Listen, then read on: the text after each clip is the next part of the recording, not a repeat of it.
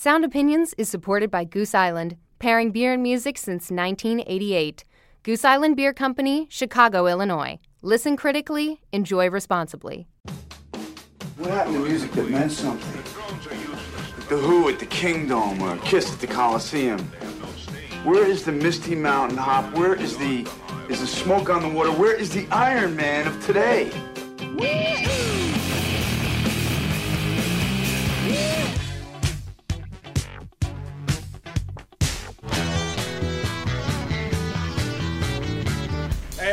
not a test. This is rock and roll.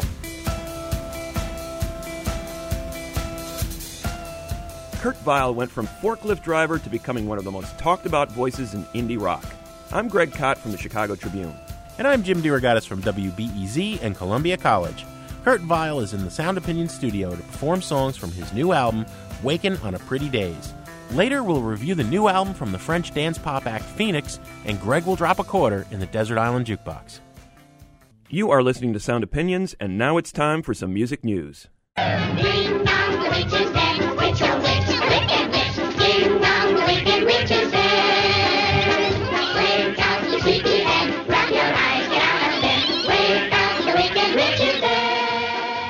Greg, those, of course, are the immortal strains of Ding Dong, the Witch is Dead, the 1939 song from uh, The Wizard of Oz, sung by the cast of that film. There was a uh, really strong social networking campaign to make that song number one in the British pop charts last week to mark the death of Prime Minister Margaret Thatcher, whose funeral was just this week. Thatcher stirs emotions deeply in the UK. Many people will never forgive her war on the unions in that country, her invasion of the Falklands, her lack of concern in their eyes for poverty in the UK. They wanted to make a political statement. To the best of our knowledge, we racked our brains. We can't think of another case in pop history when people have tried to push a song to number one on the pop charts anywhere in order to make a political statement. Certainly, the record industry has tried to push plenty of songs to number one with all sorts of nefarious behind the scenes machinations. But in terms of people banding together, spreading the word, it almost got to number one. It sold more than 52,000 copies on download of, of that song, but it was edged out by a few thousand copies by a pop song from Duke Dumont and AME, Need You 100%. Nevertheless, at number two, there's a tradition in the UK of the BBC playing the top songs on the pop chart each week, counts them down like Casey Kasem used to do here in America. They felt, however, that they could not play Ding Dong, the Witch is Dead in its entirety because it was offensive as a political statement. So in the number two slot, instead of playing the whole song, they played a news report with a brief clip of the tune and a story about the controversy. So, Ding Dong, The Witch is Dead, Jim, this is conjuring up all sorts of memories of the way the British pop charts were through much of the 80s during Thatcher's reign. British youth did not cotton very nicely to Margaret Thatcher, and they responded in musical voice. I think that Thatcher is the most name checked political figure in rock era songwriting. The list of songs that came out of the UK in the 80s and 90s name checking Thatcher, I mean, they are legion. We're talking about people like Elvis Costello with Tramp the Dirt Down. Crass had a song, How Does It Feel to Be the Mother of a Thousand Dead? Billy Bragg, of course, had to check in with Thatcherites. Yet Thatcherites by an ear, ear. Yet Thatcherites by name, your faults I will proclaim. Your doctrines I must blame. You will hear, you will hear. Your doctrines I must blame. You will hear. The Beat, aka the English Beat, Stand Down Margaret, one of their most famous songs. Simply Red, She'll Have to Go, directed directly at Margaret Thatcher, saying, You're going to have to go.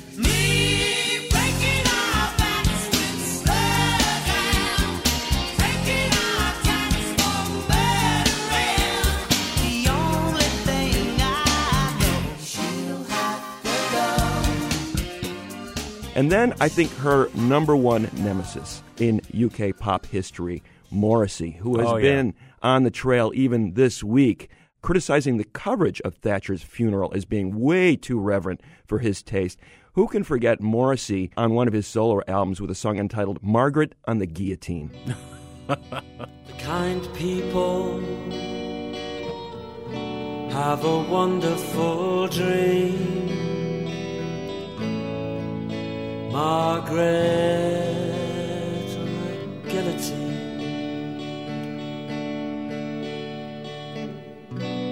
Cause people like you make me feel so tired. Greg, I think you're right. I think Maggie Thatcher's number one on the hit parade. But I'd like to ask our listeners what is your favorite rock song about a political figure? Give us a call 888 859 1800. When will you die?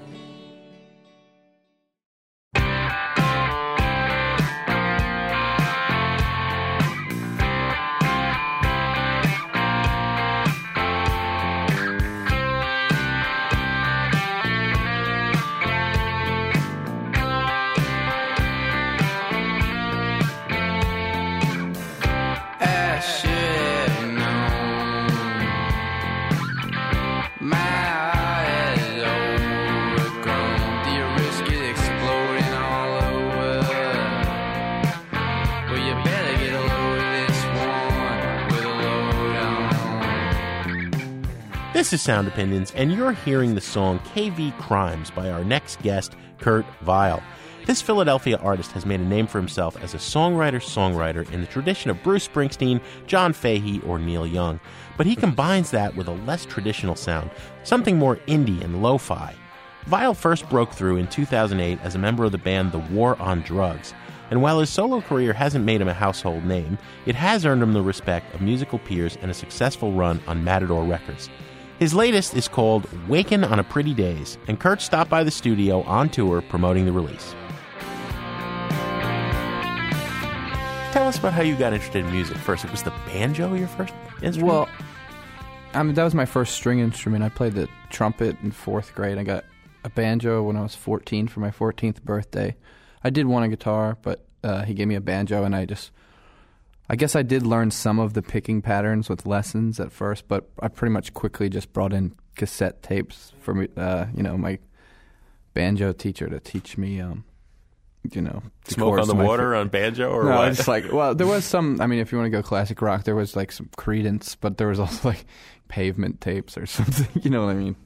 I was always in, into music. I, I was just it just I was drawn to it. Uh, but my dad, yeah, he was playing lots of old time and bluegrass music like over and over again in the car, like a lot of Doc Watson and Flatt and Scruggs and uh, Ralph Stanley. And I, I guess I I didn't necessarily love it or think I did when I was younger, you know, because you never want to really like your dad's music. But I'm lucky because I heard that stuff over and over again. So like that's sort of like a roots music is in my DNA at this point, like embedded in my skull and all that. Well, the thing that I think a lot of people who aren't musicians uh, forget about bluegrass is, man, you got to have chops to play that music. And I've seen a lot of interviews talking about this album, the new album, uh, where you one of the things you wanted to do was really rise up your level of solos. I mean, playing guitar was important to you on this record.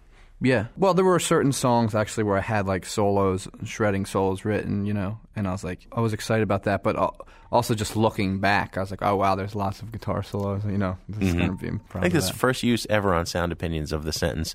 I had lots of shredding solos written, and I applaud that.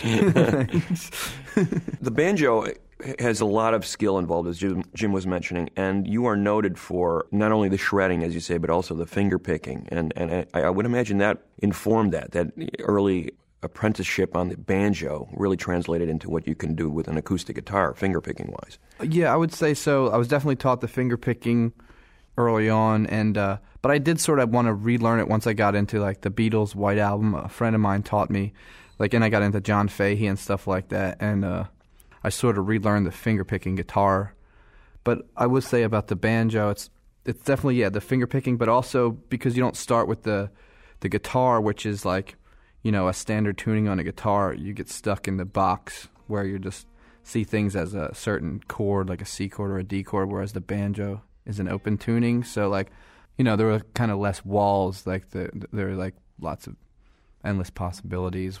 Also, I got I get this image of you know, were you one of those guys in the bedroom practicing seven hours a day? As soon as you got home from school, you grabbing that grabbing that instrument and playing, or is that how you learned learned to play, or did you have a teacher I, along I the only way? I only had a, that a banjo teacher for like a year or something. You know, I've been playing for so long at this point. So now when I'm at home, I have two kids, and I've been playing long enough now where I pick up the guitar and it's pretty natural. But yeah, in the early days, I was just nonstop playing. You know. We're here in the Jim and Kay Mabie studio on Sound Opinions with Kurt Vile. And uh, Kurt, you've got a beautiful guitar in your hands. Uh, you want to play a song for us? Yeah, sure. I'll play the the lead track, um, uh, the first track on the album, "Waking on a Pretty Day." Okay.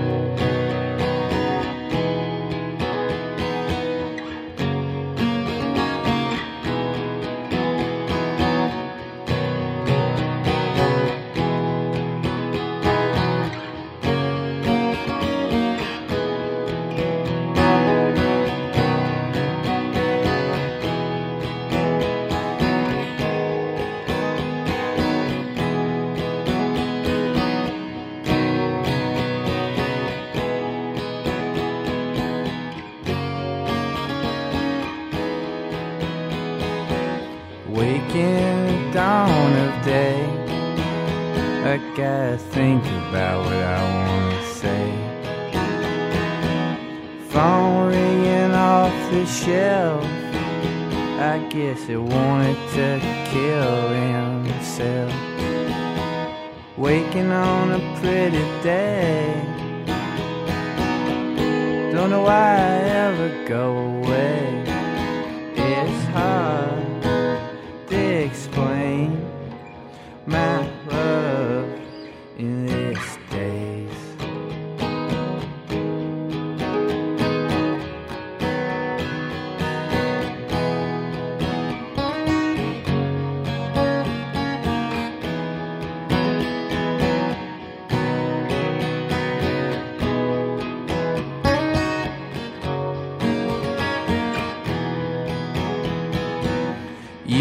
say I've been most all around, but honey, I ain't going nowhere. Don't worry about thing, it's only dying. I live along a straight line, nothing always comes to mind.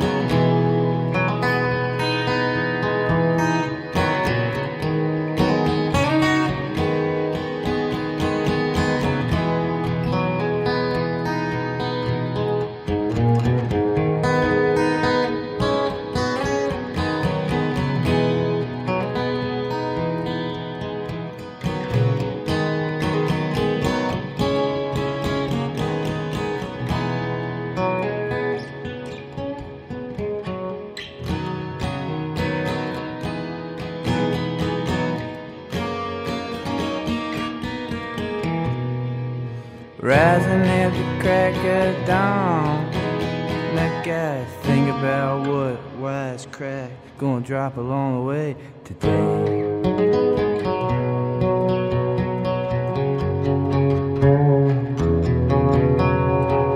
Phone ringing off the shelf. I guess somebody asked some they really want to prove to us today.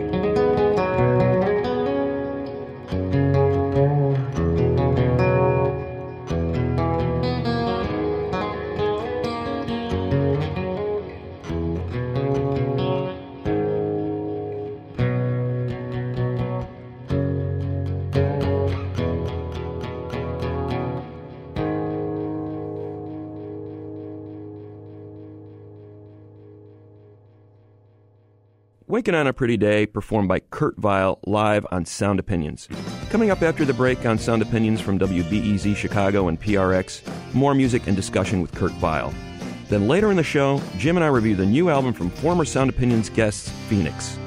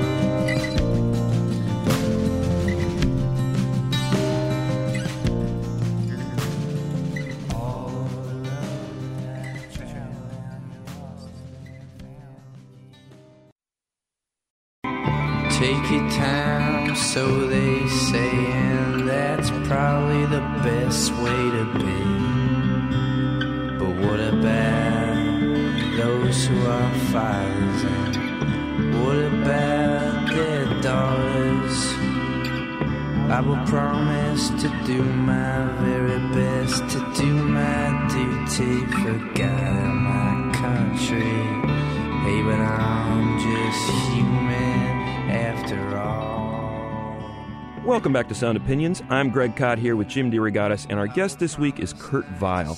Kurt's a student of rock history. He incorporates many different influences into his style of music. The traditional rock storytelling of Neil Young and John Fahey, with crude, fuzzed out lo fi production. But being a good student, Kurt's also aware of the idea of rock mythology.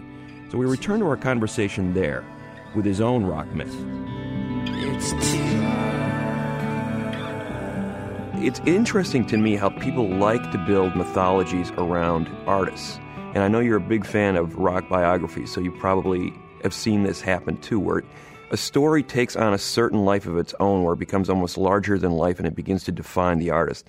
And your story is, man, he spent two years working on this forklift, and he came, he came out of that experience a changed man. It was like Robert Johnson going to the crossroads and meeting the devil, or something like that. You know, where does that fit in your, you know, in your personal mythology? you Well, know? the the forklift thing was like that was I guess my first legit job, and it happened to be the blue collar ball busting job at that. But it was like at uh when all my friends had about graduated college, or maybe they were there, for one more year. I never went to college because I always knew I wanted to play music. I, I move up to Boston with my well, she was my girlfriend there then. She's my wife now, and she you know was getting her master's up at Emerson, and I was through a friend of hers husband. He just got me this job at this total like terrible like warehouse, and I worked in. It was like my reality check, like unloading tractor trailers for two years and stuff. And I, I when I moved back to Philly, I said I would never do it again. But I, you know, I made a lot of money. I bought all my recording gear and stuff like that. I played a lot of guitar in Boston. So maybe that's sort of part of the mythology of me not knowing that many people and playing all the time. And and that from like 2003 to 2000 what 2009, I worked at a brewery, which was a way better job, but they happened to have a forklift there. But it was like it was like I, I was a, clearly the best forklift driver by by millions of miles, you know. So I would it would be like a break. It's like, oh, Kurt, we need you on the forklift. I'm like, yeah, because you know, I'm like, I was the master by then. But it wasn't. It wasn't. Forklift king. It was only two years of like really hard back breaking, you know, reality check. There's this great songwriter out of Texas named Butch Hancock, and he said that there was a period in his life where he was basically in that hot Texas sun out in a tractor, basically plowing these fields. And they said that must have been the worst job ever. And he says, in some ways it was, but it was so monotonous that I was able to go off into my own head. I didn't even need drugs. It became almost Yeah. like a drug in itself, having that much time alone. All these great ideas for songs started p- coming into my head, and I came out of that period with a whole bunch of great songs. No, that's totally true. And uh, every job I've had had to be monotonous in one way or another, whether it be landscaping. But at the brewery, yeah, I would just make boxes. Wrote many albums. You're putting out these home recordings. You make the step into a, a more official type of uh, release schedule. I mean, was it always your ambition to get the music on a, on a sort of a wider platform? You know, have a, a real quote unquote label, pick up your music, and, and be able to make a living off of it? I mean, did you ever, did you always have that vision, or was it something you just sort of walked into? Most definitely. I make the analogy that my climb towards towards success is like climbing up the slowest ladder ever, like one little step at a time. but like, I'm like totally obsessive and plotting in my head all the time. right now, I'm more, more just sitting ar- sitting back. You know, I Were, were you it- shooting for Matador Records from the Uh, get go? Matador, I I thought that was the best of all the indie labels. You'd been doing that for a while, and, and obviously patience must have been a huge part of it. And I know you'd built up quite a following because of that thing called the internet. There was a lot of people that had access to your music through through those channels. And when you came out with Smoke Ring for My Halo in 2011, some of the response was, "Oh my God, he's gone professional." it sounds too good. Yeah. and and it's, it's a brilliant record, obviously. But at the same time, there was there was that faction of fans who had been sort of consuming your music for years. That you know, oh come on, man, he sold out. Yeah, no, totally. I mean, that's that's just the well, partly the coming out of the whole lo-fi scene thing, and like, there's always those people, the hipster types that, um, or they just might not genuinely like like it, and that's fine. I mean, I have tons of friends who just like like like really obscure music. That's like a a really cool minority, you know, thing. But I ultimately I would like to make a record the quality of like the people like from the 70s like Neil Young or whoever you know like there was no other option really back then and like now there's so many different styles to choose from Well, correct me if I'm wrong, Kurt, but it seems like you were almost sneering at or poking in the eye those hipsters who would say you sold out with the last record. You gave a bunch of interviews that your goal was to remake Fleetwood Mac's Tusk oh yeah with all rock and no cheese. Yeah, yeah. What did you mean? I just meant Tusk is obviously a great record and obviously I would debate you on that, but okay well that's fine That's fine there you go. I like it. I Greg think well, do, do you Greg think it's it. che- well do you think it's cheesy with the USC marching band, man, Come on, yeah. baby, let's take a stroll. Just remember that love is gold. Yeah. like, it's like you know that's the cheese and like Super cheese. you know like production wise, it's a fact that, that that's like a people go nuts for like the weird stuff they did on that record, and they just they did a lot of it on their own. They tr- experimented. I just meant in that in that hmm. way that we got really deep into the whole production and didn't go by any rules per se.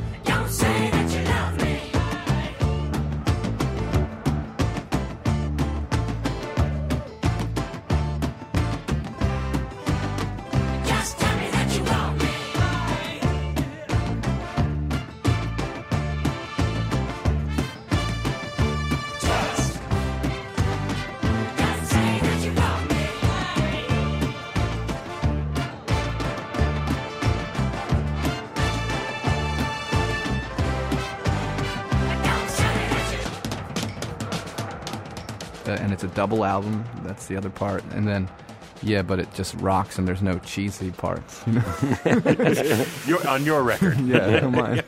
There's also no like mountains of cocaine and 17 grand pianos and all the excesses of that album. That's debatable. No, I'm just kidding. You're right. Don't assume too much. Well, how about another tune? Give us give us one from this cocaine epic. No, come on. That it's uh this is just a pop song.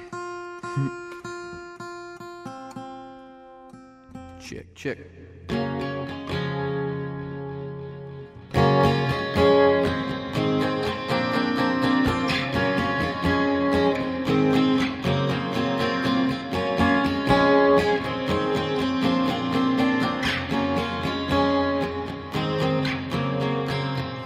You had it on my day, Each morning we marry, it's just the most gorgeous of days. I know you'll never run away. You met a young man who was a wild child who harmonized his keys in his drawing mind. Saxophone sing from inside his head, crying. I know you'll never run away. I know you'll never run you'll never run away. I know you'll never run away.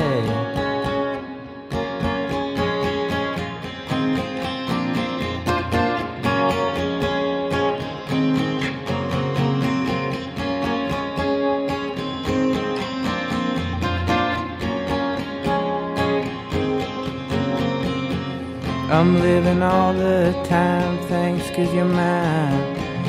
Turn my dying days away. Each day we carry on like believers and lovers, though there are others who would rather run away. Eh, eh, eh, eh, eh, eh, now if you wanna hear me sing, press play.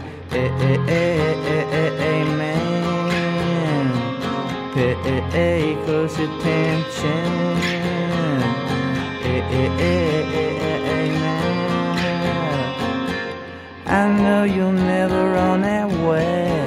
I know you'll never run away. I know you'll never run away. I know you'll never run away. I'm holding you all night through to the dawn. You turn my dying days away.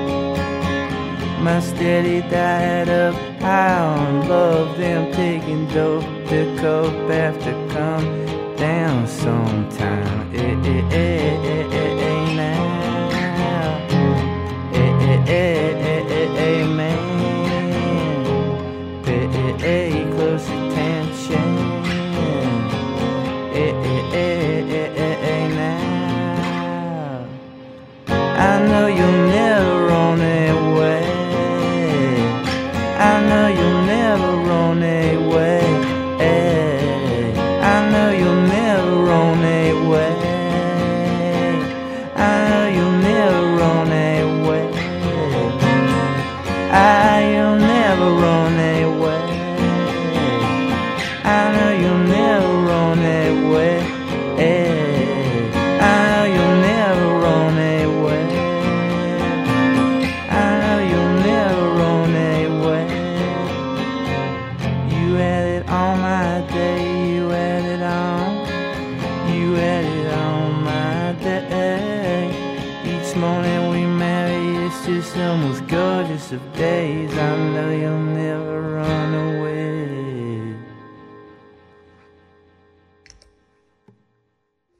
Run Away from Kurt Vile on Sound Opinions. That's from the new album, Wakin on a Pretty Daze. Kurt, the record, as Jim mentioned earlier, has got some epic qualities to it. The songs are kind of uh, you know stretched out in, in many cases. That's one of the more concise songs. And also, there are uh, friends or people that you've admired on the record. I, I know that there's members of Beachwood Sparks and Warpaint and Royal Trux. How did you kind of conceive of, of getting these other musicians on the record? Mainly, I guess, because I plan to go over to the West Coast and go Farmer Dave, Stella from Warpaint, Emily from Warpaint, and and then Jennifer as well ha- happened to be over in the West Coast and uh, pretend you're like uh, in the Hotel California book for a second. Or. But uh, It's that um, uh, it's that Fleetwood Mac vibe you were looking for, right? yeah, Fleetwood Mac, Neil Young, whatever, and Byrds. And that all- Barney all of it. Hoskyns uh, Eagles biography, uh, Hotel California. I, you, th- a lot of people have mentioned that being by your side when they've interviewed you recently. Yeah, well, that's you know I, I read that a, a ways back, and I mean I love Neil Young and all you know the different eras of Fleetwood Mac, and uh, you know, and I don't really like the Eagles, but you know, Well, it sounds like a lot of these songs are kind of y- y- they could have been they could have gone on for 30 minutes and it was like an editing process maybe at the end to, to figure out what went on the record. How did how did these songs sort of uh, get written in that environment, that uh, Hotel California environment that you were yeah, setting up for depending on the song, like ve- very sort of uh, California Hotel California vibes. I guess it's kind of hard to answer exactly your question, but like it's just kind of funny because then you go to to Philly and you like overdub stuff, and then you get you get the Philly edge, and then you go to New York, and then you get to New York, you get the, you get the Velvet Underground, I don't know, spirit or something. So it's it's all it's all meshed in there. It's not too much of anything. It's too much of everything, maybe. No, it's great. Hence the Tusk yes, comparison. there you go. Well, in addition to lo-fi, the other word that people keep throwing around is songwriter, songwriter, songwriter, and people starting to say, you know, one of the best songwriters of his generation and stuff like this about Kurt Vile. So I, I guess what we're interested in, Kurt, is is that transformation. You know, when they start out at home after you put the girls to bed, you know, and you're working on something. How long does it take you to get it into the form that you're happy with on acoustic guitar, and then how does it grow? when you have other friends like those that played on this new record.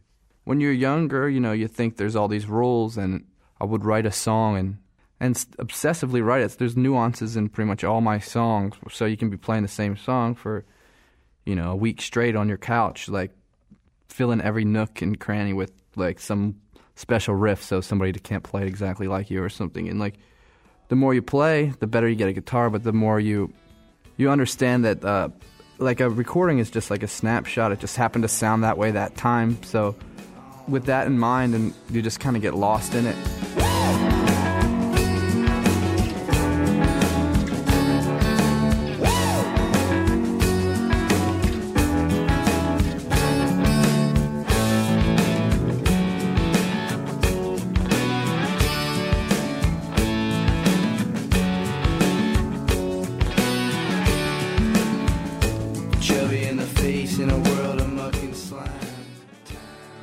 As you were saying that, the entire time you're fingering different chords on the neck. Yeah, it's just clearly you're just living with this all the time and it's always evolving.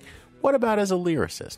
People say, you know, these are really personal songs, but it also seems to me that some critics sometimes have no idea what you're talking about. Yeah, yeah. I mean, I mean, they come from, you know, just inspiration in general. I listen to tons of music, so there's all just life experience, but like not so literal, really. Just kind of, just just having an open open mind and just always being introspective. It just uh, obviously it's just a craft. You're fine tuning. That's lyrics. I don't know. You know, it's every it's everything. It's just listening to music and reading and but the whole time trying to be sincere and uh, you know, I think this record is just definitely comfortable and definitely me. They all mean something to me and they all it's not like a bunch of just rhymes for the sake of it. It's definitely like evolved into just my life. Well, how about another song, Kurt? Okay. And tell us tell us where this one came from and how it started. Since This- we're talking about songwriting. This song is uh I'm gonna tune it up while I Um this song is Baby's Arms, which is the first song on the Is that okay to play an old Sure, song? absolutely. of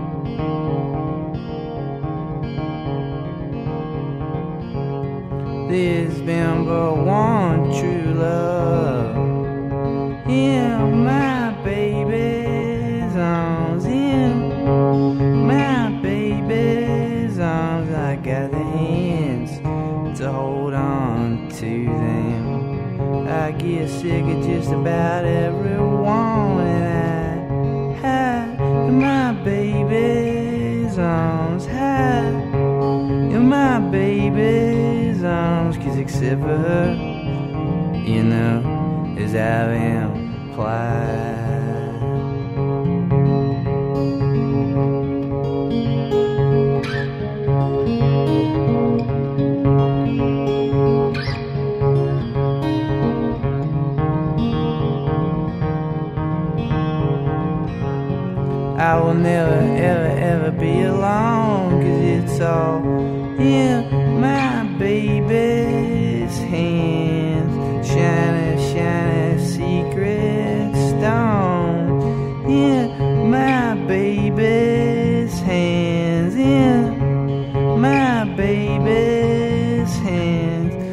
Get sick of just about everyone in that.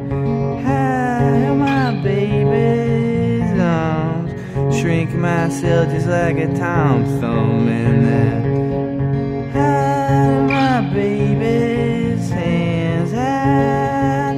In my baby's hands. Cause except for her, there just ain't nothing to latch on to.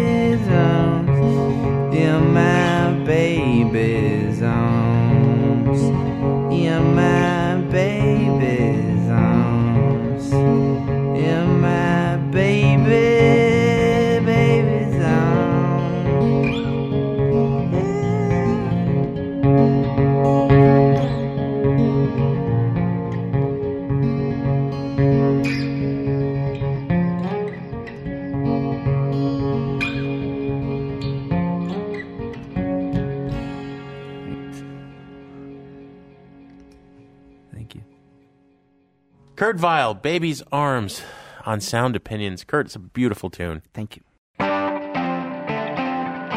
We have had Kurt Vile on Sound Opinions here today. It's been a pleasure, Kurt. Thanks for coming in. Yeah, thank you. Thanks so much.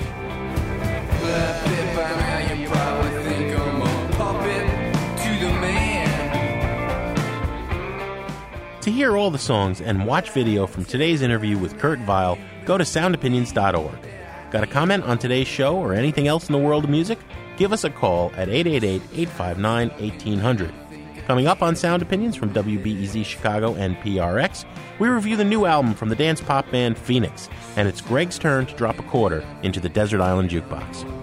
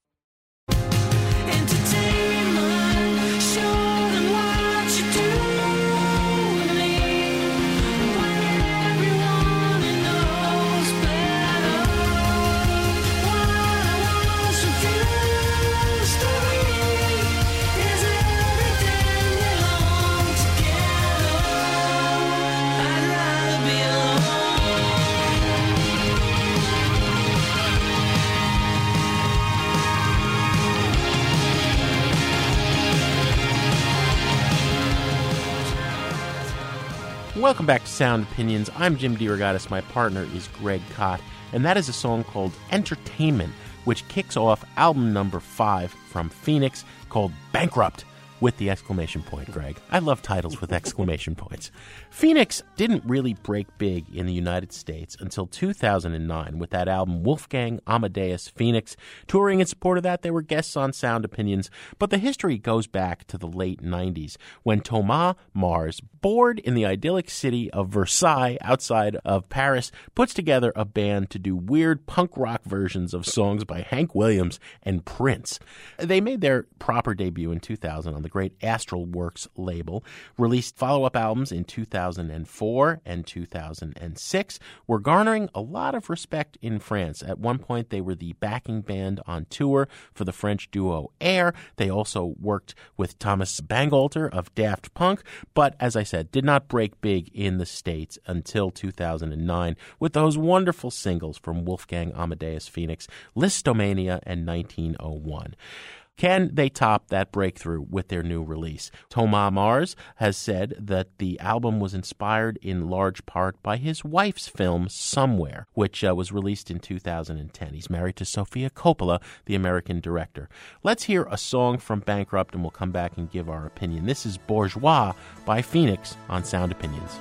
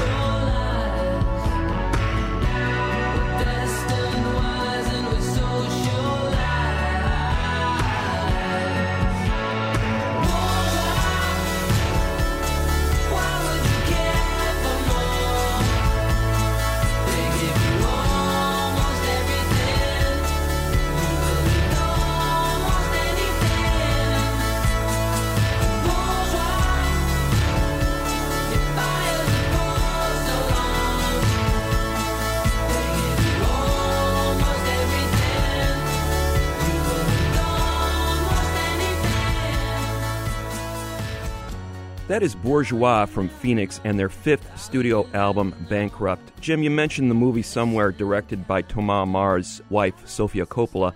And I do think there are a lot of reference points to that movie in this album. You know, the movie's about this rich, famous young actor. He's holed up in this Hollywood luxury, and he has absolutely emotionally vacuous type of lifestyle. Yeah. And I think this album, in- some ways, is a commentary on that sort of emotional void that people have in their lives. You know, there's a lot of references to Hollywood and that whole California scene in this album. You know, they talked about making a more experimental album, and a lot of people are hearing some of the singles on this record, and they're going, what, What's experimental about this? It sounds like part two of Wolfgang Amadeus Phoenix.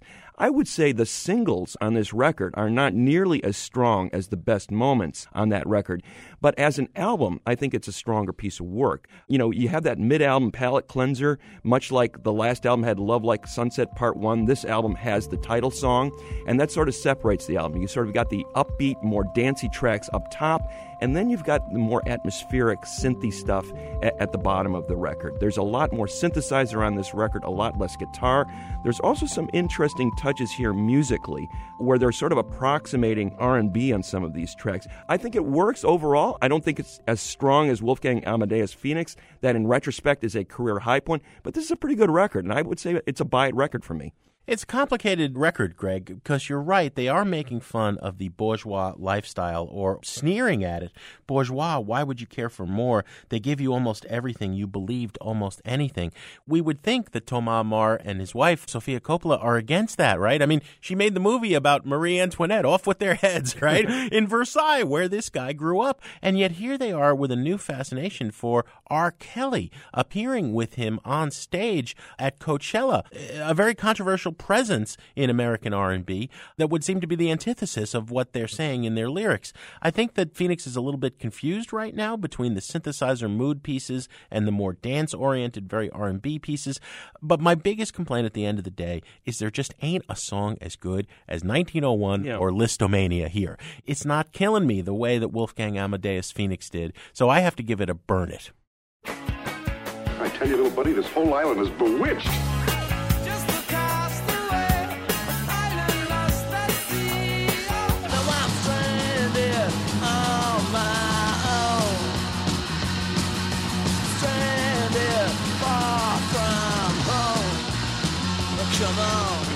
Remember, we were shipwrecked together.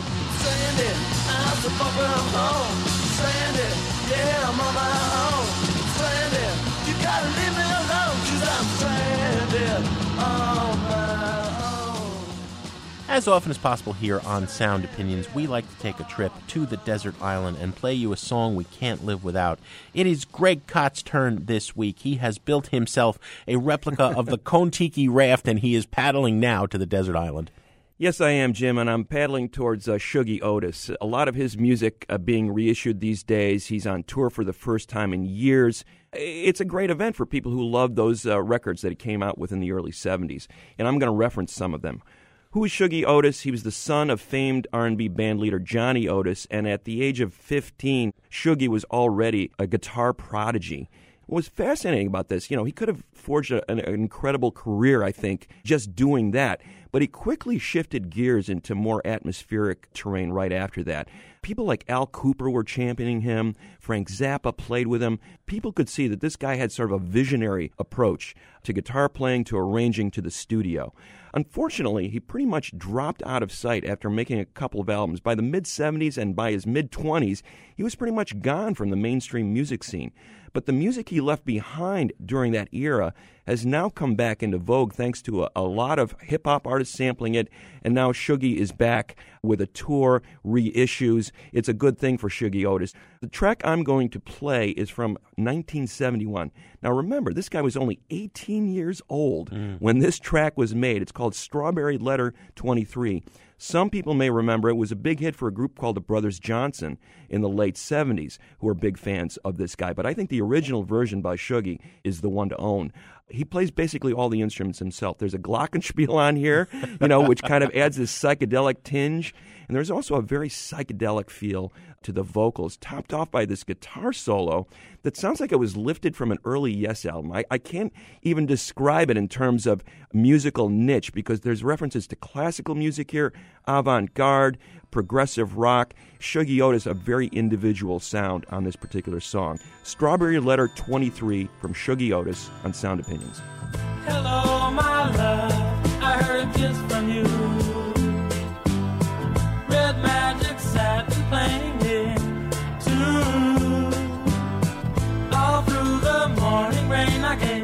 The sun doesn't shine.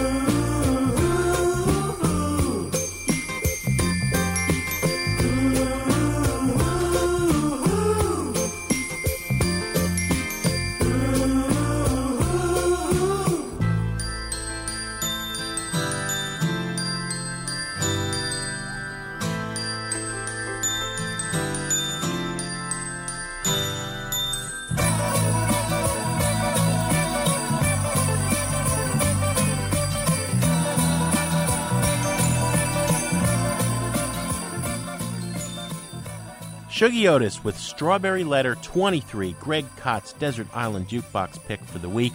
Greg, what do we have on the show next week? Next week, Jim, we're going to look back at the life and legacy and the music of Nick Drake. Greg, as always, we have some thank yous to say on the way out. Mary Gaffney recorded our session with Kurt Vile. Sound Opinions is produced by Robin Lynn, Jason Saldana, and Annie Minoff. And our fearless leader, our executive producer, Torey Southside Malatia, he was fired from his gig as a forklift driver.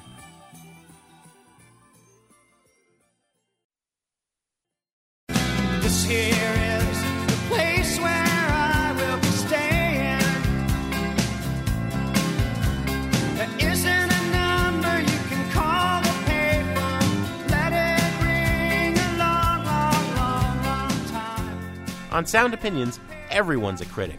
So now it's time to hear what you have to say. New messages. Hi, guys. This is Dan Dupke calling from Chicago, Illinois. I just finished listening to your Grand Slam show, which listed bands who made four great albums in a row, and I thought I'd add a Grand Slam pick that most consider just a triple. The consensus seems to be that the replacements made three great albums in a row with Let It Be, Tim, and Pleased to Meet Me. But I maintain that their next album, Don't Tell a Soul, is criminally underrated in their canon. Sure, it suffers from the requisite 1980s major label overproduction, but from a songwriting standpoint, every song on the album holds up as well as the rest of the Mats' output.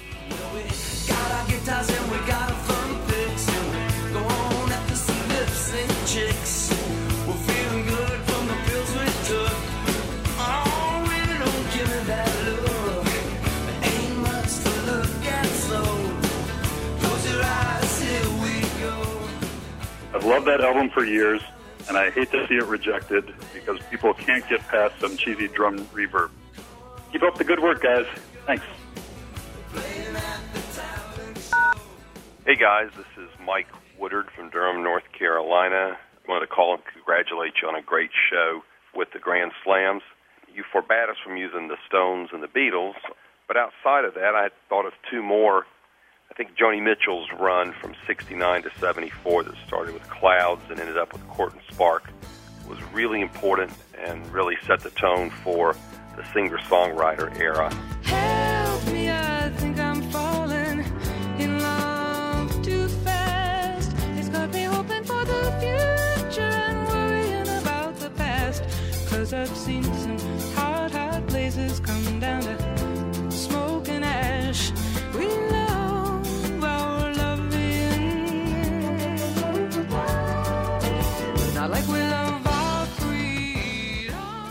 my other Grand Slam plus ones also from that same period and had uh, influence on a lot of those folks too. And that's Van Morrison's run from 68 to 72. It started with Astral Weeks and went through Moondance all the way up to St. Dominic's Preview. Keep up the great work, and I'll keep listening. As we gaze out on, as we gaze out on,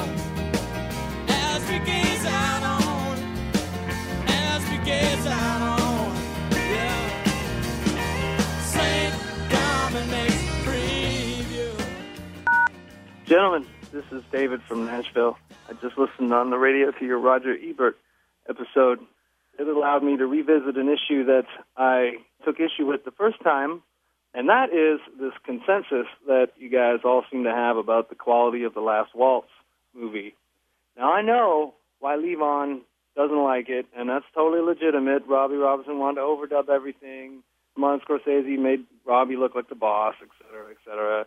But boy, the quality of the musical performances on that movie, I don't know what you guys are talking about. Everyone looks glum and miserable.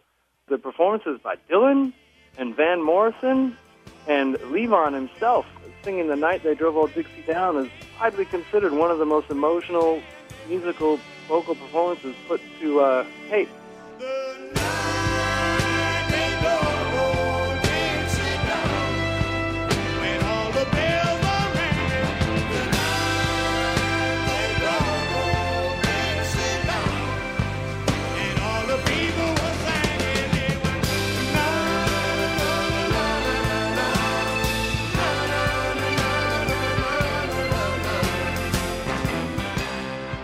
Him singing that, knowing it's the last time he's going to be singing with those guys, and it was. I've been watching that movie for over 20 years, and every time I put it on, I'm just so thrilled and excited by the quality of the music in that movie. So I don't know what that's about. Thank you. No more messages. To give us your opinions on Sound Opinions, call our hotline, 888 859 1800. We'll be back next week with more Sound Opinions produced by WBEZ Chicago and distributed by PRX.